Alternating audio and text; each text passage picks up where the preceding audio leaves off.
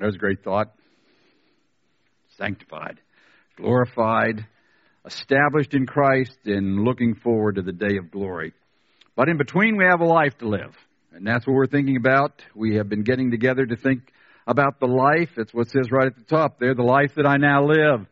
The part in between the justification experience and the glorification experience, that part that we live out on this life. You listen to certain kinds of uh, Christian music, it sounds like what we do is we get justified and we hope for glorification. We just hang in there any way we can. Just get from here to here, there safely. That's not the biblical approach. There's a purpose for our being here. There is something that God wants to do for us, and we want to think about that again this evening. But let's commit our time to the Lord in prayer. Father, we come and again ask you to meet us by the Spirit of God. We come and thank you for your word. We come to give you thanks for that salvation, that full salvation that you've made for us in Jesus Christ. We thank you that whether we understand it or not tonight, there's the potential to be complete in the Lord Jesus Christ. And so we're coming and asking you to enable us to understand that in a fuller sense and guide us into that life of faith that you have for us. And we come and trust you for it, and we would pray in Jesus' name. Amen. now, if you were a class, I could pass out papers and give you a test. I'm not allowed to do that. All right? I'm not allowed to do that tonight. One of the things I try to harp on the guys that I'm teaching how to somehow present the Word of God is this that you have to define your terms. You have to tell people what it really means. And I wonder if we've been thinking about this, that God has done a work so that we could experience life. He said that I have come that they might have life. That is the ones who are committed to Him might have life and have it abundantly. Suppose I gave you a piece of paper, blank piece of paper, and said, describe it. Describe the experience of life. Now, again, that's a pretty broad subject, isn't it? Describe what it means to have abundant life. What does it feel like? What does it look like? How does it work out? Well, if I'm going to teach people to do that, then it would, it probably is the best way to teach them is to go ahead and try that myself. Because that's not an easy, it's not easy fill in the blank. It's not one word answer.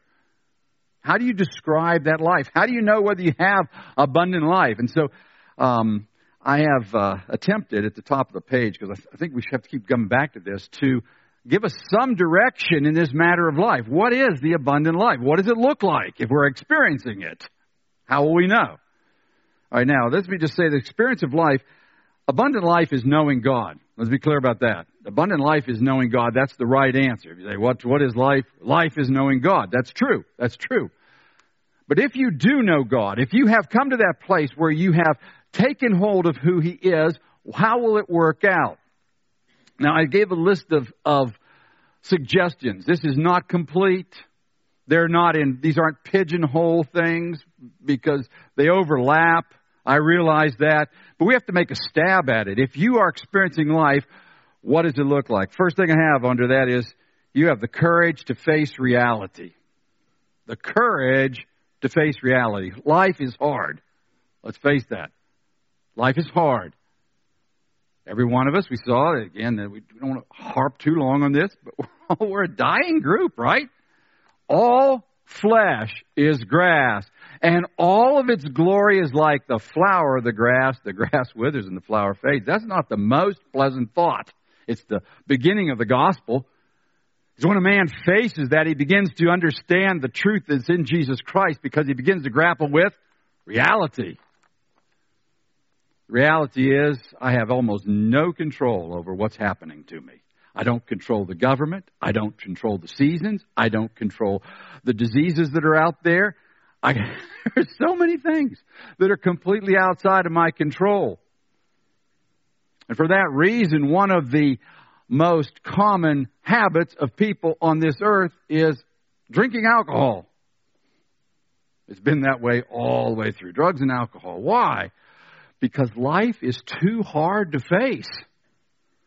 And it's easier if you just dull, yourself to it. It's, again, I think the challenge of the passage on being filled with the Spirit of God goes right down those lines. It's my, my interpretation. And I realize that there are a lot of different opinions on that. Why Paul says, don't be drunk with wine wherein is excess, but be filled with the Spirit of God. And I think what he's saying there is that if you have real life, you don't need this. Don't go that route. Take a good look at life Trust God and let's plow right into it. Now, only people that are really alive can do that. It takes abundant life to do that. We're going to be talking about that. Second point, again, I'm not. This isn't my sermon. This is just the warm up part. Okay, so we we got to go quickly. Um, second thing is this: people have the capacity to order their actions and reactions. We have this thing called sin, sin nature, uh, flesh, however you want to put it. There's something in there that doesn't want to do right even though we know it would be better for us if we did do right. If we broke this habit, it would be better for us, but we don't. Right? A man who's alive has a capacity to order his actions. I put reactions in there too because if you could order everything and there was nothing bumping you from the outside, this would be fairly simple. Then you could you could work out this, but just about the time you think you've gotten your patience under complete control, somebody cuts you off in traffic and, and honks the horn in the back. Anyway, you get, and, and then and there's reaction, right? See, it's the ability, a person who has life has the ability to not only order their actions, but order their actions when they have to react to what's going on around them. Third thing we have there person who's really alive has a confidence to live above the pressures of society. A confidence to live above, the pressures of society. The desire to be accepted, which is not fulfilled, thwarts an awful lot of lives in this day. The desire to be accepted by people out there and not see that fulfillment controls a lot of people controlled by likes on a, on a phone, controlled by the pressures out there. Now, again, we're talking about both the pressures to conform and the pressures that come against a person who doesn't conform. If you're going to be alive, if you're going to experience real life, you're going to have to be above all that. You're going to have to be able to walk above that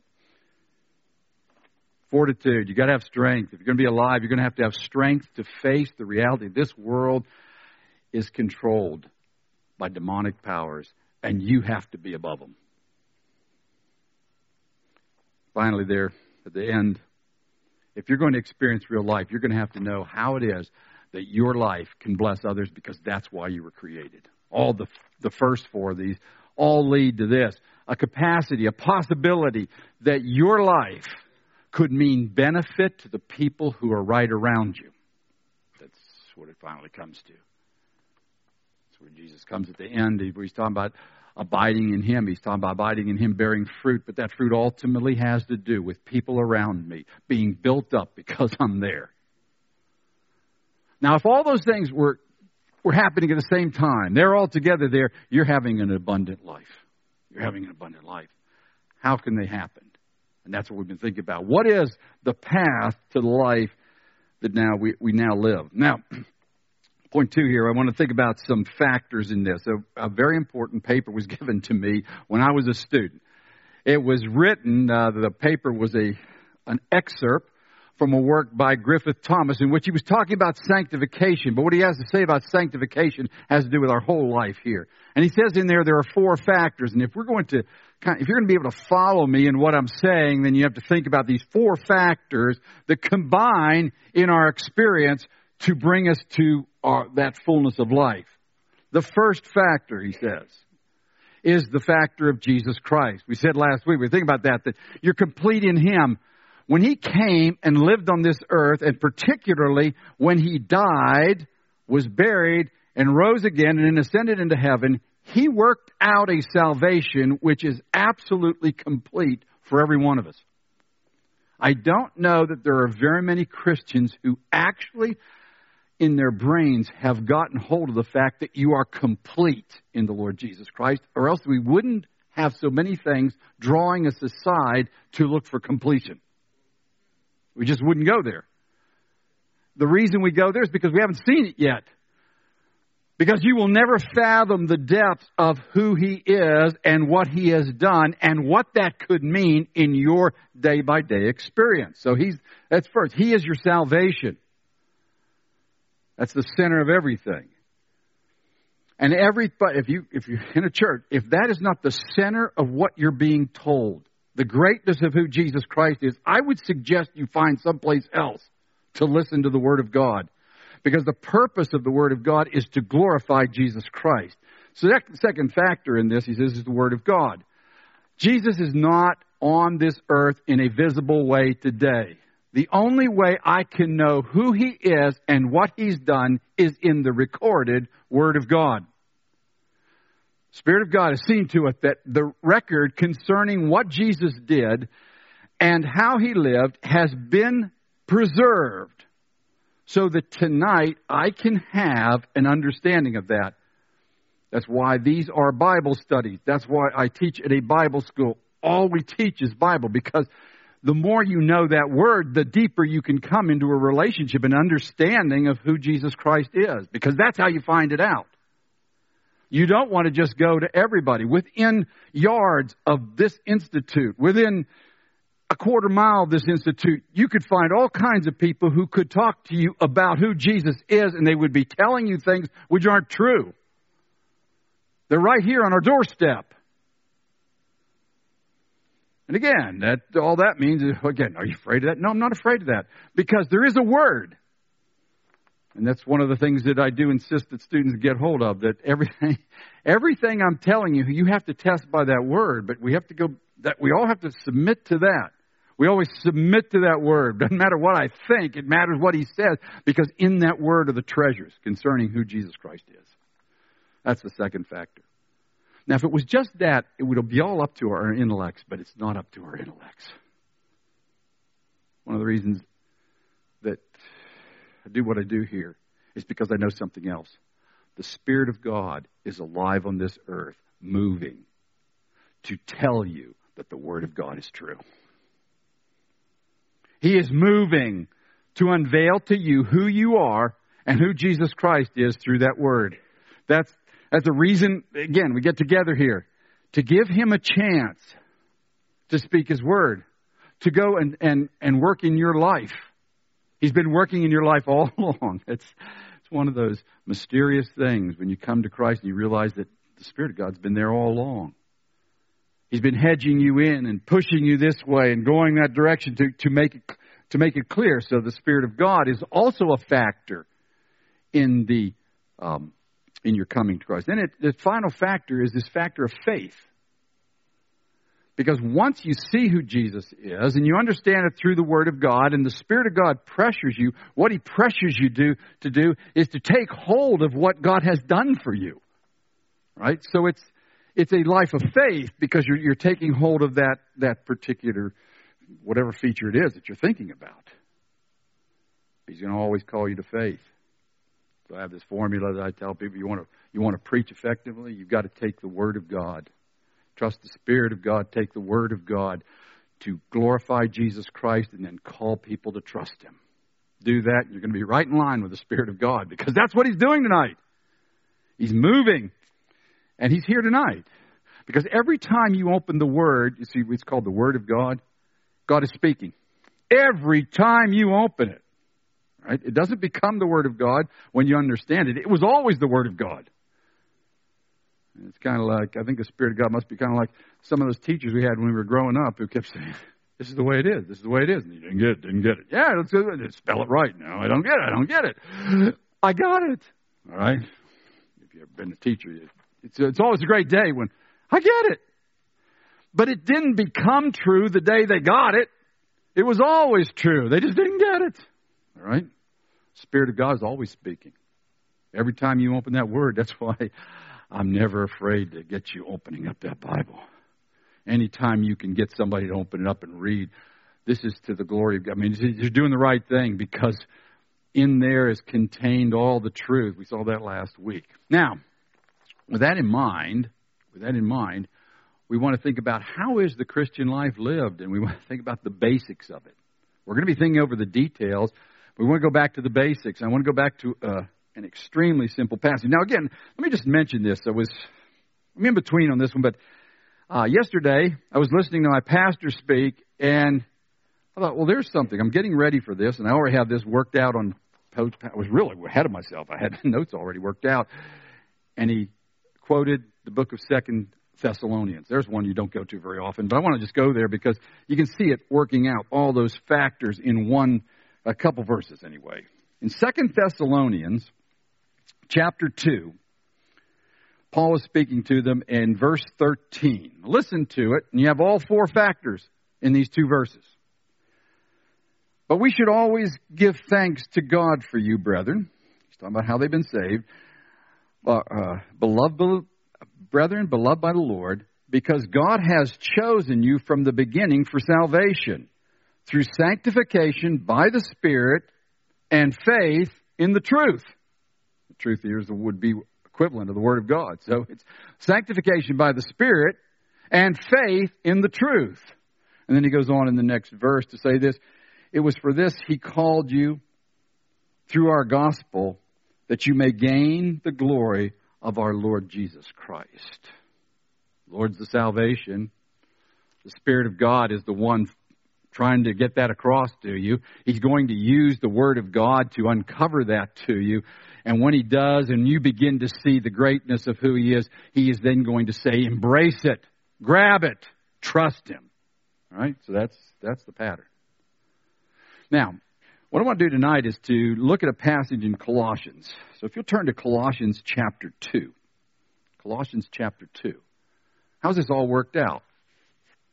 What should it, what should it look like on a day by day basis? That's what we're, we're thinking about. Um, the book of Colossians, let me just note a couple things about it.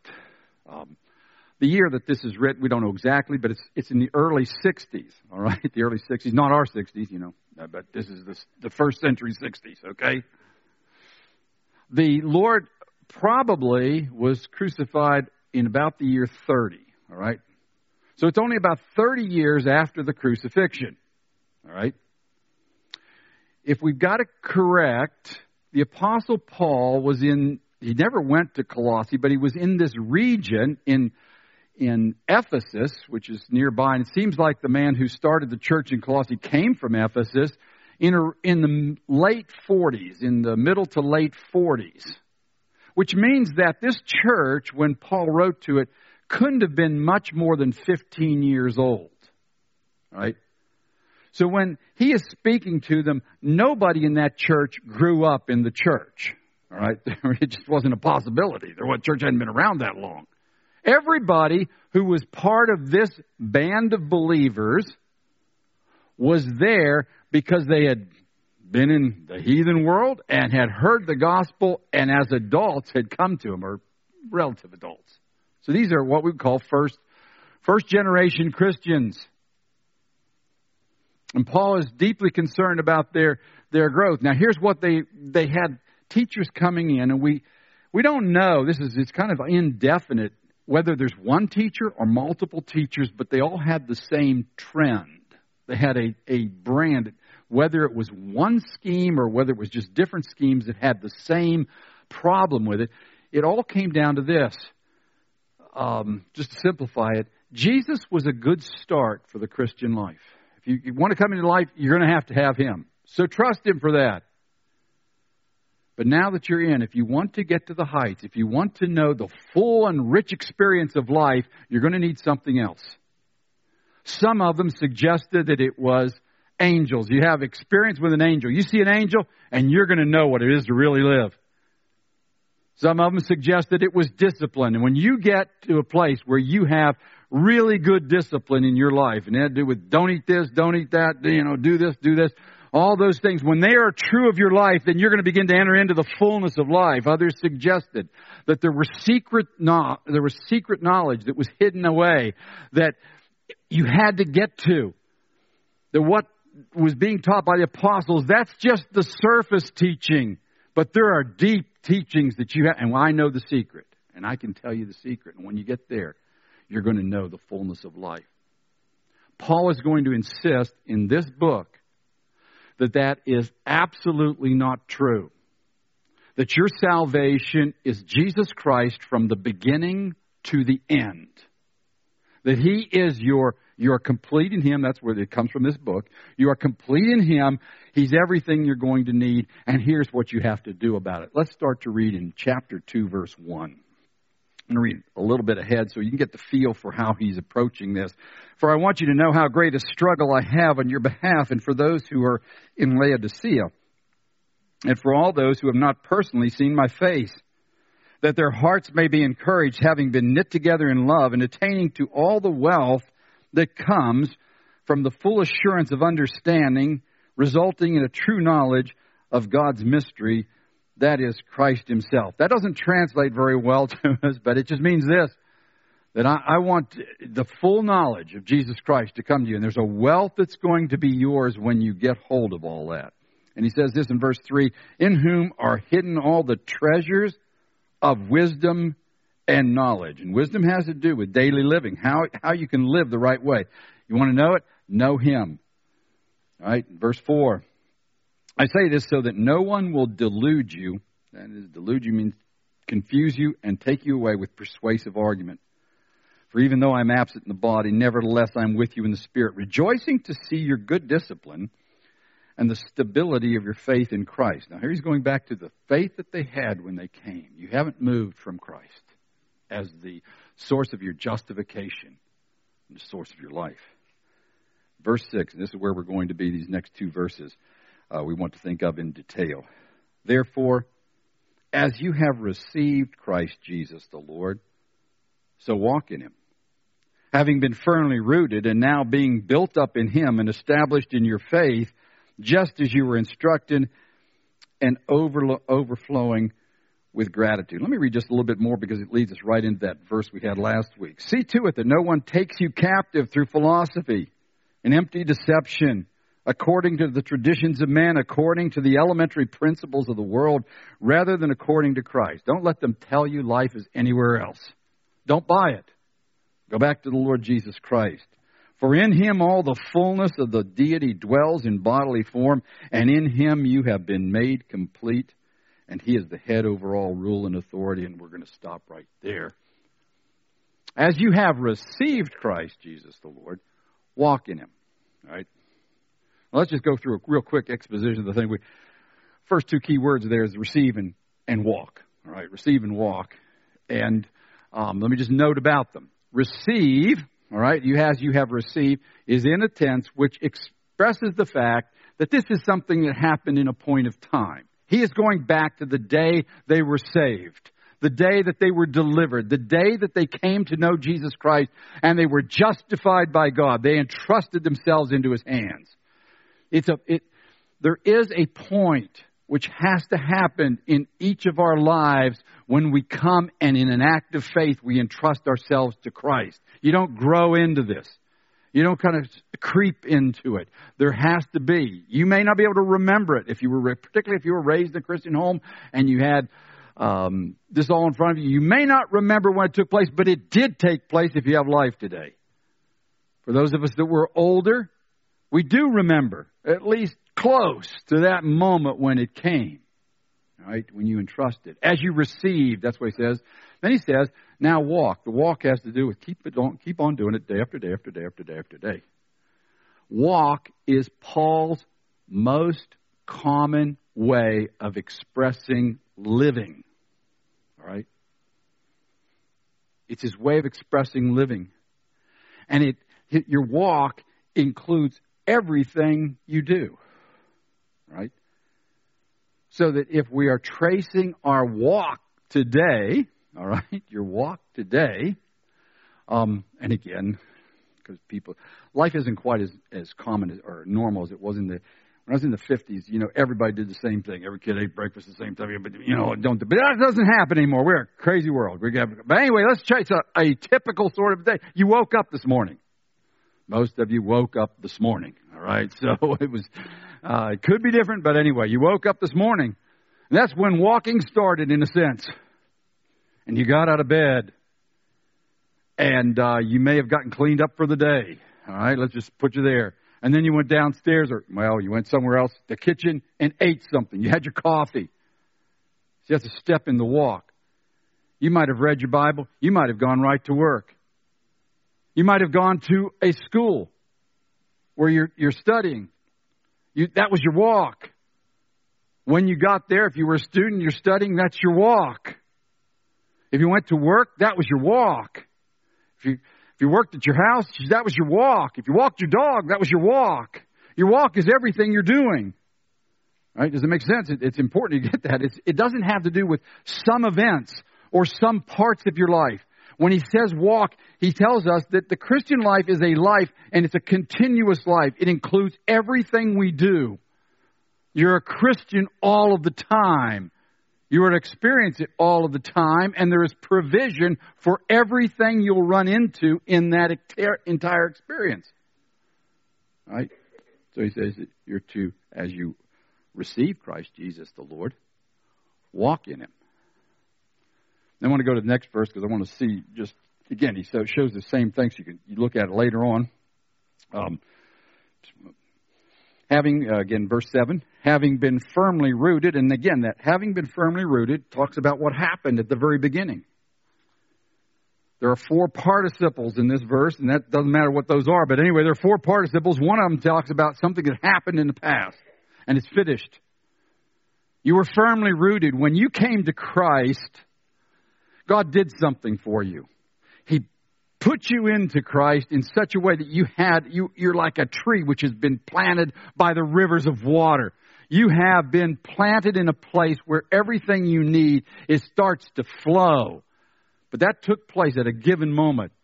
Now he says, after that took place, there is an outworking of it. And he describes that with three other participles. The first one here he says is this, uh, now being built up. Being built up. You are like a structure which is being constructed, like a house that's being built and it's being put into place. You are like a tree which has been planted there, which now is in the process of growing. You plant an orchard and you put a little stick. First time I planted apple trees, and there's your apple tree. A tree. It's a stick. And it took a long time to prepare holes for this stick and then you stick it in the ground. It's been planted. Now what's it do? It's built up as it begins to take hold of all that stuff that I put in the ground. And in a few years, it becomes a fruitful tree. It's being built up. All right? Then he goes says, says this not only you're being built up, but you're being established in your faith. That's part of what's happening for you today. God is establishing you in your faith. He's teaching you who Jesus is so that your faith stops being a wavering faith, stops being an irregular faith, and begins to be the established course of your life. There is no advantage in my salvation from the day that I was saved to now. Jesus Christ was everything to me then. I had everything I needed then. But something has happened in my life between then and now. We can't ignore that. 50 years of being worked on by the Spirit of God should have, I hope it has, led me to a place where my Christian life is more stable because I don't look other places as often as I used to look because I have found out that won't work and that won't work and that is not a substitute for Jesus Christ. And that if I put my confidence firm in who He is, He will prove Himself to me as faithful. It doesn't change Him. He's still, I could have done that back here. All right? Because everything was always there. He didn't change. But the stability of your faith changes as you begin to learn that He's, he's trustworthy. This is part of the process. And then He says this at the end, uh, as, just as you were instructed, then you overflow. You overflow with gratitude because as you learn that, as you begin to walk this way, you begin to realize something and you take hold of it and it overflows with gratitude. Now, what we want to do then is retreat back to verse 6. You'd be surprised how little there is in commentaries on this verse. And I guess, and again, it's, it's so simplistic that maybe it doesn't require anything. No comment. But in another sense, I want to go over it because I have, over the years that I've been teaching here, had people who had this sort of thought that, you know, I, I come to Christ, I understand that, I commit myself to Him in faith, and then they're not sure exactly what to do next. Read my Bible? Okay, I'll read. My, yeah, they, they have Christian disciplines, but they don't see how it works. They don't see how what happened here relates to what has to happen on the daily basis. So I know this is extremely simplistic, all right? I know it is. But for those who might be in that place where you haven't connected the dots as to how that event should affect all of these events, here's what Paul has to say. As you've received, walk. Do the next, take the next step exactly the same way you started. Now that demands that we stop back and think, well, how did we start? How did we start? How did we receive Jesus Christ? What did that mean? Now, I'm kind of on your paper there. There's kind of a boilerplate sort of a, this is a testimony. the, the events are, are, are different, all right? The details show up differently with different people. If we got 10 different people who know the Lord in this room to get up here and give testimony, you would hear 10 different versions of how God does it, but there would be a thread in it. There's, there are certain elements which are always true.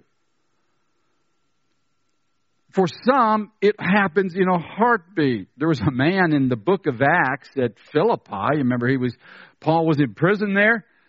God sends an earthquake in the middle of the night and certain things happen. What, that man looked he hasn't been an inquirer. We don't know he listened to anything except for the hymns that Paul was singing. And when this took place and certain other things took place, he said, well, listen, how can I be saved? And right there, I mean, his experience of conviction and coming to Christ and everything, it happens in about this much time. Then there are other people who that experience of getting to know who Jesus is and coming to Christ takes years of, of, of God doing this and this and this and this and this. For some people, one element happens fast at the beginning, and then other, the order might be somewhat mixed up in your in your practical experience. But here's what happened to you. All right, here's what happened to you. When Jesus speaks about the gospel, he says this: "If any man thirst, let him come." It's real important for us to understand. Nobody comes who isn't thirsty. Why would you come to Christ if you're if you're already happy with the way life is? All right. Now, it is not my job to make you unhappy about life. I think sometimes preachers think that that's their job, is to make you unhappy about life. Um, that's not my job. My job to tell you what life is really like. But if you're on, if you're happy, I want to say that tonight. If you are happy with where you are and you don't know Christ, I have nothing to tell you. All right? Because he said, if any man thirst, let him come to me. He said, if, if any man, if, if you come unto me, all those that are laboring and are heavy laden, if life is just pushing you down and they come, he said. And, and his invitations always involve the idea that you are conscious of a need. And God is working in the lives of people. That's one of the things I'm trusting for, that He's going to work in your life to create in you a sense of need. He doesn't have to beat you up to do that. Not everybody goes through the crushing of their life in order to get to that place. You just have to know you have a need for that person who has that need, then they begin to move towards the Lord. That's what, that's what we do. But then when you begin to move towards the Lord, He points out a particular need. Somewhere along the line, He points out this particular need that you have committed sins which have put you at a distance with God. This is the gospel, right? He died for our sins according to Scripture. He was buried and rose again on the third day according to Scriptures. You see, somewhere in there, even though we're coming because we're thirsty, and the Lord does fulfill there. He answers that thirst. Even though we come because we're burdened and He is the one that can lift that burden, finally the Spirit of God is going to do what Jesus said He was going to do. He's going to come and convict you that your sin is there, that your righteousness isn't adequate, and your judgments are all wrong. That's what he said. Um, he, when he comes, he will convict the world of sin and righteousness and judgment. He'll show them that they're wrong. Now, this was the grace of God to you. We all went through that. And then you recognized that you had a need. Now, it depends on the, your experience. That could all happen inside of one sermon. For some of us, it happened over a long period of time, and we didn't quite get who Jesus was, and we we wallowed in this pit of, oh, I'm an ugly person. And I am wrong with regards to God. We weren't sure exactly what to do about it. So anyway, what else does God do? Okay, that's first step. I want to say He creates a sense of need because you won't come to Him unless you have need because it's too costly. If you're still grabbing for this world and you still think that it holds the answer, you won't come to Christ. Right? Now, what does He do then? Then He tells me who Jesus Christ is. Or those great days when you began to realize that that person was a whole lot more than a historic figure. That he wasn't just the center of a religion, that he was a living person who had made a salvation which was adequate to take you by the hand and bring you to God. He showed you that you were in hopeless state with regards to your sin. But he also showed you that the hopelessness was in you, but it's not hopeless because of who God is. And God had stepped in in Jesus Christ to take that sin and answer that need and provide for you the possibility of getting to God. Then what did he do? He called you to receive it. Isn't that what happened? There came a moment when he says, Now, it's for you. Are you going to receive it? Are you going to put your hand out and take it? You contributed nothing. It's very important in the concept here. When he says, As you've received, walk, note this. You received on the basis of what he did. You brought nothing there except junk. All right? You brought nothing there that wasn't ruined you came to one who was able to save. And from that moment on, everything that was good about you, everything that was safe about you, everything that was happy about you, everything was hopeful about you was because he was who he is. Because now you're in him. Wasn't that a wonderful day? You converted and you're established. All right. Now, that's how you did it. Now, what's he say? Paul then suggests to us that every step from that point on should be lived with almost exactly the same, well, with exactly the same pattern. What does that mean? What is God going to do in this period? We talk about the sanctification of the Spirit. That was in Thessalonians, right? The sanctification of the Spirit and faith in the truth. That's what God's doing now. He sanctifies in the Spirit and the faith in the truth. What's happening on a daily basis? How do I enter into that life? What's going to have to happen? If you will note on your if you will note on your notes, if you will look on those notes and, and see it there, you will find out that the next section has exactly the same points as the section above it. That was on purpose. All right, it was a copy. I didn't copy and paste, but it does turn out the same. All right. Why does it turn out the same? Because I have to live today the same way that I came then. Now, I'm established in Christ. I mean, you have been firmly established. This doesn't have anything to do with whether or not you are right before God. What it has to do with is whether or not you're going to experience the life He died that you might experience. Whether you are going to bear the fruit, or you're going to be a benefit to people around you in the way that He intended it to be. So, what are you have to do? First thing you have to do is recognize your need. The need you recognized at the very beginning was that there was nothing in you to answer the problem that you found. That's real important. And this is where, again, practically speaking, I think I part company with a lot of people on this one. They wouldn't part company verbally, but I don't know. I don't know.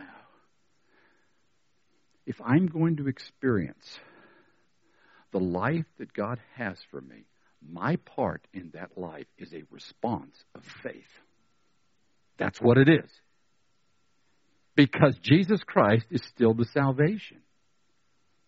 The answer to every one of those things. We thought at the very beginning about having the courage to face life. How are you going to have the courage to face life? By being courageous? No, by taking hold of the truth of the Word of God and what Jesus Christ is to me. Again, we're not, we're not on that point yet. We're not trying to expound how this all works out in the details. But it changes your whole experience when I realize that, you know what? I feel very lonely, but I'm not alone in this. I am never alone in anything. I am never left deserted because there is always one who's right beside me. I will never leave you. That's what he said. I will never leave you or forsake you. Part of what he won for me in that salvation was the privilege of knowing him at my side the rest of my entire eternal existence. How about that? And that has a practical matter today, right?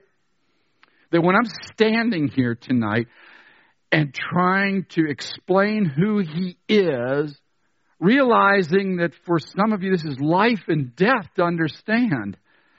And you bear that, well, I'm not alone in it, right? I'll never leave you or forsake you. I'm never going to let you down. I'm never going to, I'm never going to leave you up there all by yourself. Again, um, anything that comes of fruitfulness, where does it come from? Oh, it comes from your diligence and your Bible study. No, it comes from who He is, right?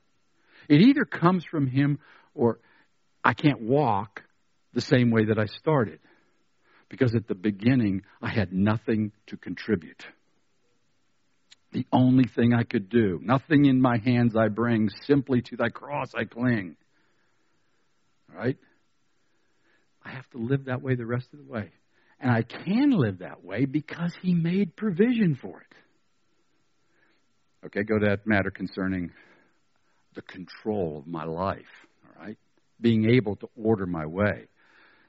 I happen to be with first year students in Romans chapter 6. We're going to start that tomorrow, and he's going to talk about how it is that God has done a work so that I could share the life of Christ and I could overcome sin. The Spirit of God is going to be working through the Word of God to teach me that Jesus Christ is enough to enable me to break the power of every sin that's out there. I mean, it, every sin. It either is true or it's not true. We don't need psychology to help us out of this. Psychology can help us understand where our problems are.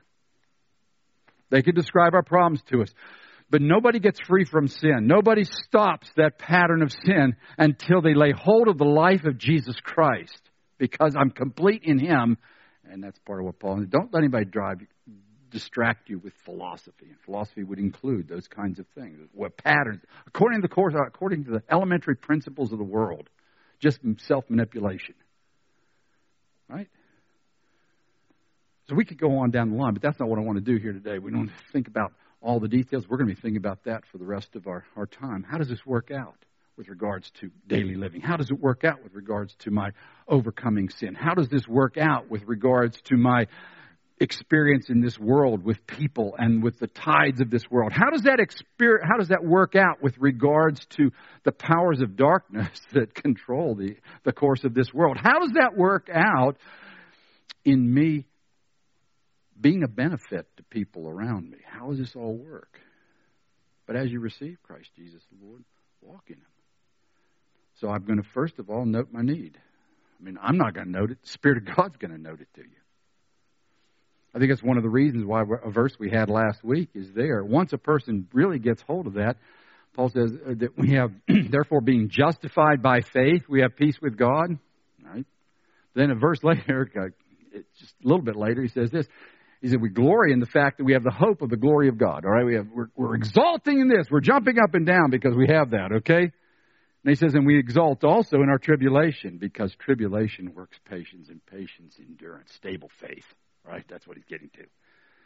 He says, We are happy that we're going through this because in these circumstances, the Spirit of God is working them together so that my faith is stabilized in Christ.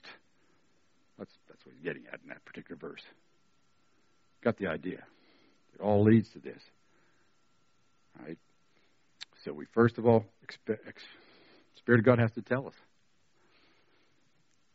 Spirit of God has to come to me if I'm going to teach and teach me that He has to teach. You just take a word. Be faithful to the word. Just tell them what the word says. And that, that's so releasing. All I got to do is tell you what the word is. Then the Spirit of God takes it from there. Okay. It's great to pass the baton to Him right at the beginning, right? You can have the baton. But you have got to do it His way, right? In faith. You do what he says. You teach the word of God. And then the Spirit of God takes it. And then he will use it. I contribute what? nothing. I can't make you see. I can't cause you to feel it. I can't cause you to understand it. The Spirit of God can, though. And as I receive Christ Jesus, Lord, I can walk in Him. But what do I have to do? I have to respond in faith. He tells us to go and preach. We go and preach. Not because it, we're, we're thinking oh, my preaching is going to count anything, but that's the response of faith. Take your time. Go ahead. Be fruit or be, be steadfast, immovable, always abounding in the work of the Lord. Why? Because you know that your labor is not in vain in the Lord, because He'll pick it up. But if it's up to me, there's nothing there.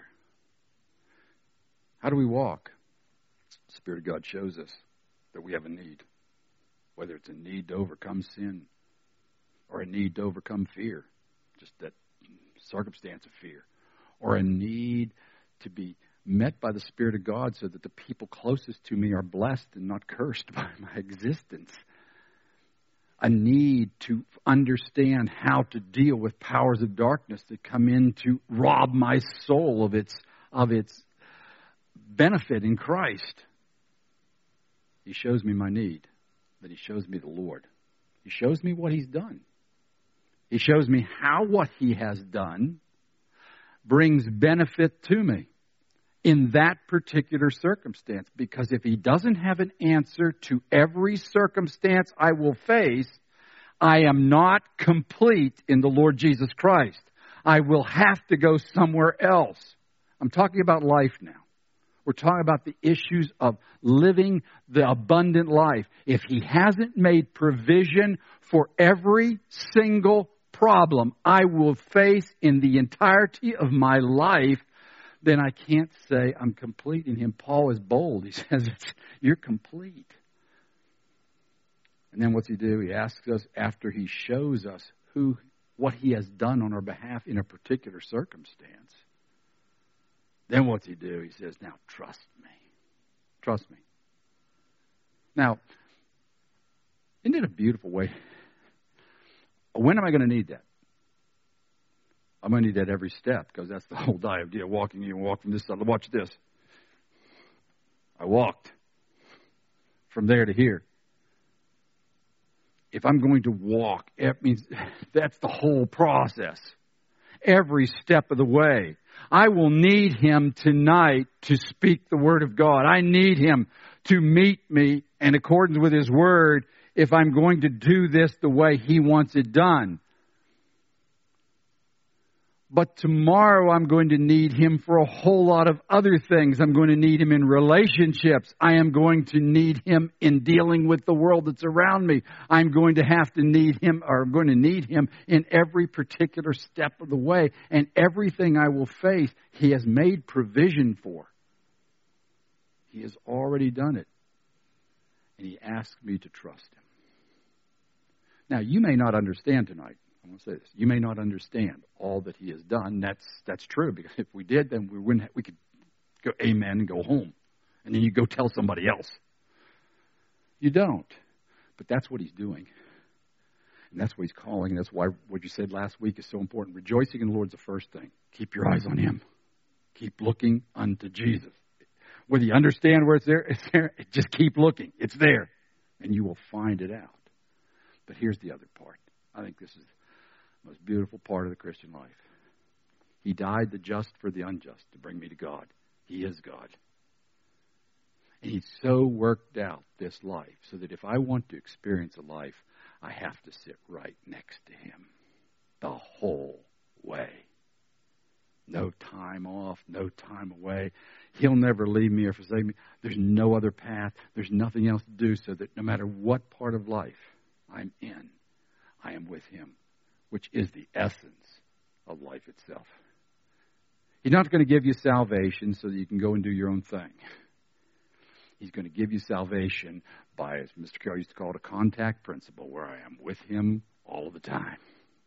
And that flow of life comes to meet every single need. So Paul could say in Philippians, we start off with last week, I can do all things. I can face it all. I can face the temptations. I can face the difficult circumstances. I can face the pressure of people around me. I mean, he's going to go on trial. I can face demonic powers. And in this place, even though they've got me trapped in a prison, I can still bear fruit. I can still bless lives because I can do all things through Christ who strengthens me. Ask Him to teach you it's so. Okay, well, let's pray. Father, we come and ask you to meet us. We thank you for that wonderful work you did for us to bring us to yourself. We thank you for making a provision for the sin that we had committed so that we could be made clean